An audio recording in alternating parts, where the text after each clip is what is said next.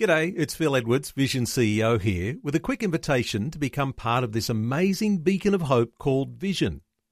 Together we can put our love into action to help people of all kinds build or rebuild their lives on the truth of God. Please consider the part you can play during our upcoming Visionathon appeal, remembering that it's your support that makes Vision possible, including this podcast.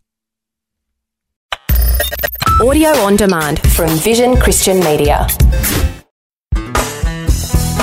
Jesus once said, Blessed are those who grieve and mourn. Whether we like it or not, we all go through tough times, and the last thing we feel in those times is that we're being blessed. What an odd thing for him to say. What did he mean by that? Hi, I'm Berni Dymet, and welcome again to the program as we take a look at this rather strange statement Blessed are those who grieve and mourn from a different perspective. We all have hopes and dreams, don't we? We, we want to have a great childhood, a good education, good job, a career, great husband or wife, wonderful children who grow up and marry nice people. Basically, even though we have different desires, we want to have a long and happy life. But life's not always like that. Most of us experience losses in our lives the death of a loved one, the regret of lost years, shattered dreams. And loss is inevitably followed by a process of grieving and mourning. How do we deal with that? How do we get through that in a positive way so we're not left with bitterness and hurt, but in fact we've benefited, we've grown? Have you ever noticed how it's the tough times in life where we grow? How exactly do we do that? It's natural to want the best out of life. We all do. I think back to when I was at high school and the dreams that I had for my life. They're probably the same ones that you had for your life. We want to be successful. We, we want to get the most out of life. There's nothing wrong with wanting to be like that. But each one of us in our lives experiences a handful of major losses. And those losses result in a process of grief and mourning. Sometimes it's the death of a loved one, the death of a husband or wife, the death of a child. I mean, burying your own child must be the most awful experience. But people go through that the death of a close friend. Sometimes it's divorce. Sometimes it's unfaithfulness in marriage or the breakdown of other relationships. Or maybe we get retrenched from our jobs and particularly the men, well, a lot of our self-worth can be wrapped up in our jobs and our careers and our prospects. Life can be going along swimmingly well and then all of a sudden, without any notice, the tsunami hits. On the 27th of December 2004, I'm sure you've seen some of the footage on television. There are pictures of people on beaches, idyllic beaches, you know, sand and sun and surf and palm trees and five star hotels just behind the beaches. And all of a sudden they look around and this huge wave, no sound, no bang, no crash, just death and devastation. I was talking to a friend of mine just recently who was in one of the devastated areas in Aceh province in Indonesia just after this happened.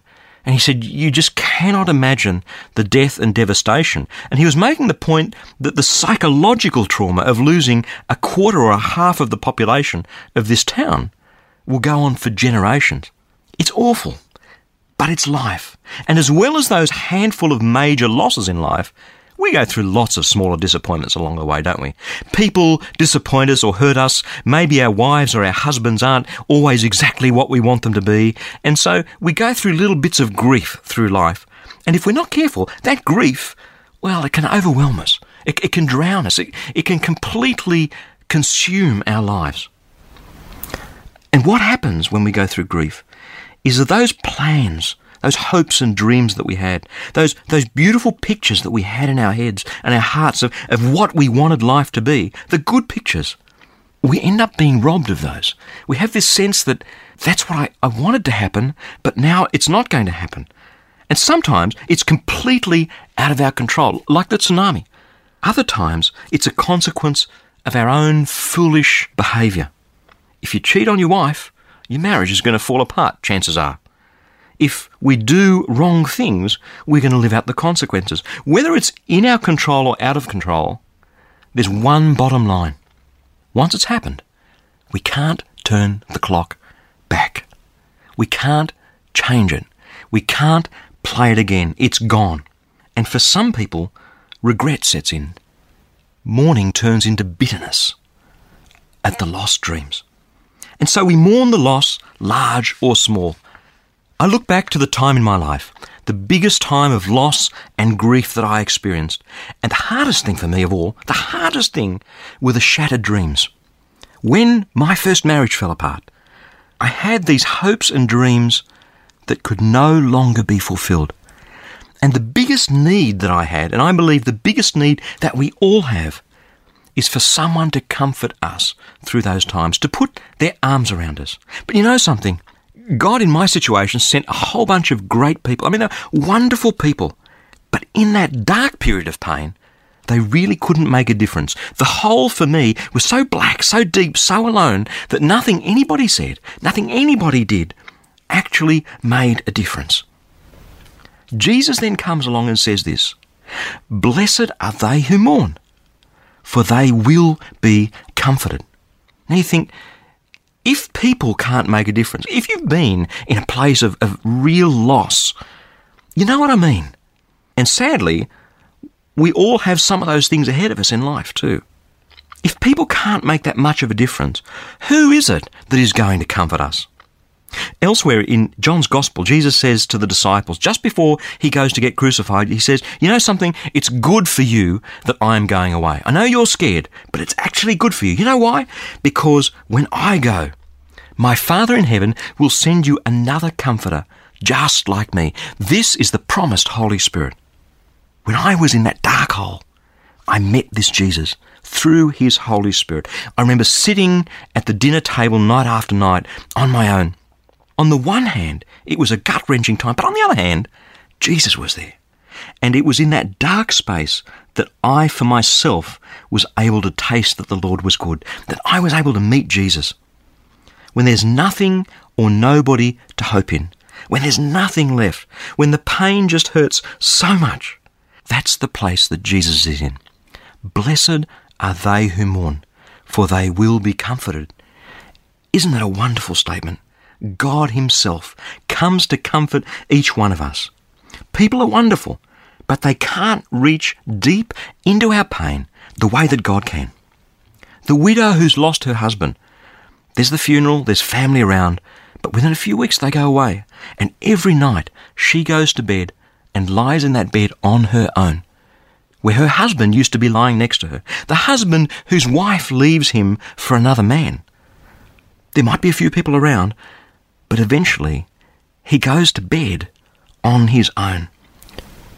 Only God can heal us of our pain. And the promise of Jesus Christ is that when we mourn, if we come to Him, He will bless us in a gentle, beautiful way, in a way that nobody else on this planet can touch us and love us and bless us. Perhaps you're going through a time of, of grief or loss now. Maybe you know someone who's going through a time of grief or loss. This is wonderful news. This is news about a God who loves us. This is news about a Jesus who knows what it is to suffer, who knows what it is to lose. And he says, All of me, all of God, the God that created the heaven and the earth and everything in it, this God will be in the darkness of our pain with us. If one day you are going through a time of mourning, my prayer for you is that the Holy Spirit will bring this to your memory, will bring the good news of Jesus Christ to you. Blessed are they who mourn, for they will be comforted.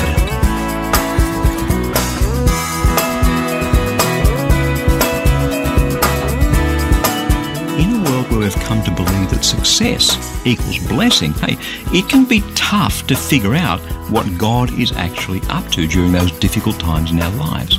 But what if those dark times are the greatest opportunity that He'll ever hand us? The opportunity to draw closer to Him in such a special way. The opportunity to experience a depth and a richness of His blessing that we never imagined possible.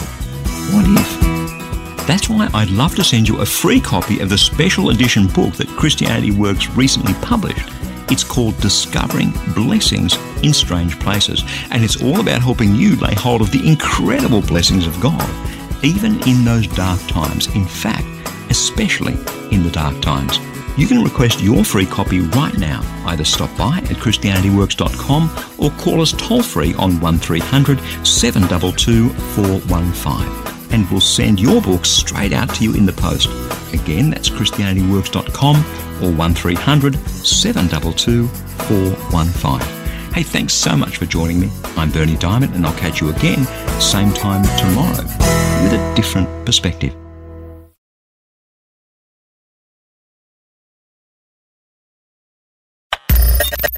For taking time to listen to this audio on demand from Vision Christian Media. To find out more about us, go to vision.org.au.